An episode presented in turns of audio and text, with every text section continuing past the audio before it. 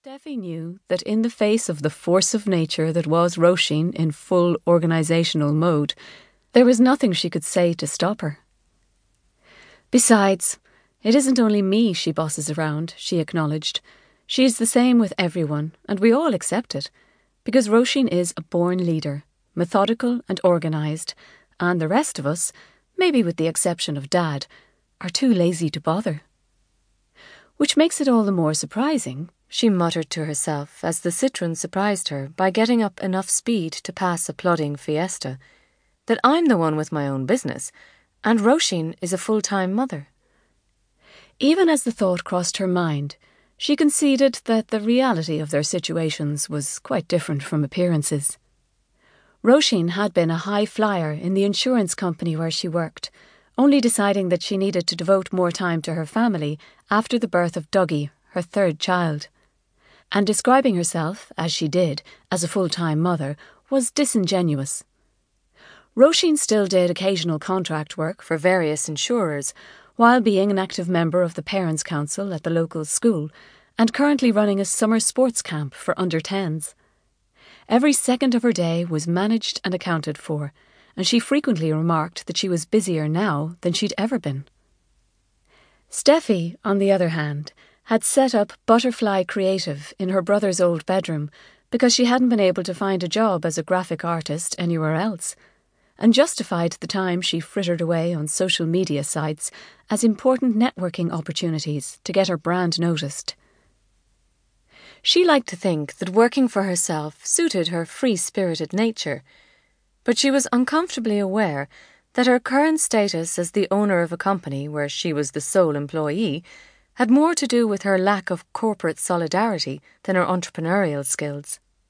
Her previous job, with a design studio on the far side of the city, had come to an abrupt end after she'd refused to work on a campaign where they wanted to use images of semi-naked women to promote a line of jewellery.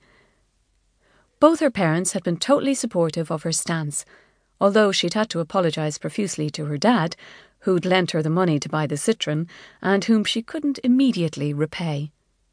But Róisín hadn't been able to hide her exasperation with her younger sister when she heard the news. "Are you out of your mind?" she asked, before launching into a diatribe about there not being room for principals when you needed a job. "You've got to roll with the punches, Steffi." "You can't possibly mean that," retorted Steffi when Róisín finally paused for breath. "Not when those punches are blatantly sexist. If you can't have principles about your work, then what's the point?" Róisín said it was all about being pragmatic and realising what was important. "My principles are very important to me," said Steffi. "Oh, grow up. You're in the real world now," said Róisín. "You're like all those girls who scream harassment every time a co-worker passes a remark about how they look. You're letting yourself be offended." "It depends on the remark, don't you think?" said Steffi. "But in any event, nobody has ever passed one about how I look." "Seriously?" Róisín was so astonished she forgot to keep haranguing her. Her astonishment was due to the fact that Steffi was the sort of person people tended to notice. She was tall and willowy, her open face framed by a tumble of burnished curls.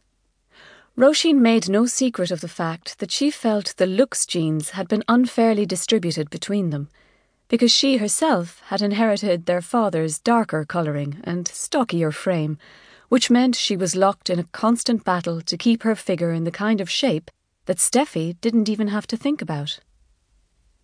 That battle was the only one she'd never quite succeeded in winning, despite her enthusiastic embracing of various diets and workouts, and it infuriated her. Steffi would tell her that willowy implied you could sort of glide into rooms, looking cool and sophisticated, whereas she was all arms and legs and falling over herself. On the other hand, when Róisín walked into a room, everyone knew she was there, thanks to the force of her personality, not because she'd tripped over her own 2 feet. "But I'd like to tower," said Róisín. "It'd give me a greater presence."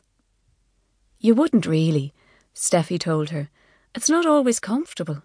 Besides, you don't need a greater presence. Everyone does what you tell them anyway.